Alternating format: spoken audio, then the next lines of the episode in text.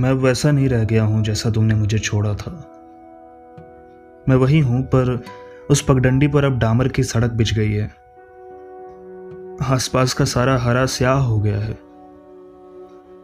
लगातार गिरने का डर बना रहता है, सो मेरी जड़ें निकल आई हैं। पर जहाँ हम मिला करते थे, वे कुछ जगहें अब भी हरी हैं।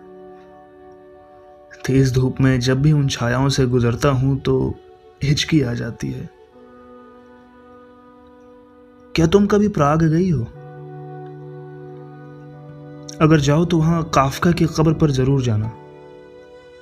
और वहाँ सुनना उस खामोशी को जो बहुत थक कर चूर हो जाने से गहरी नींद के बाद बिस्तर की सलवटों में रह जाती है।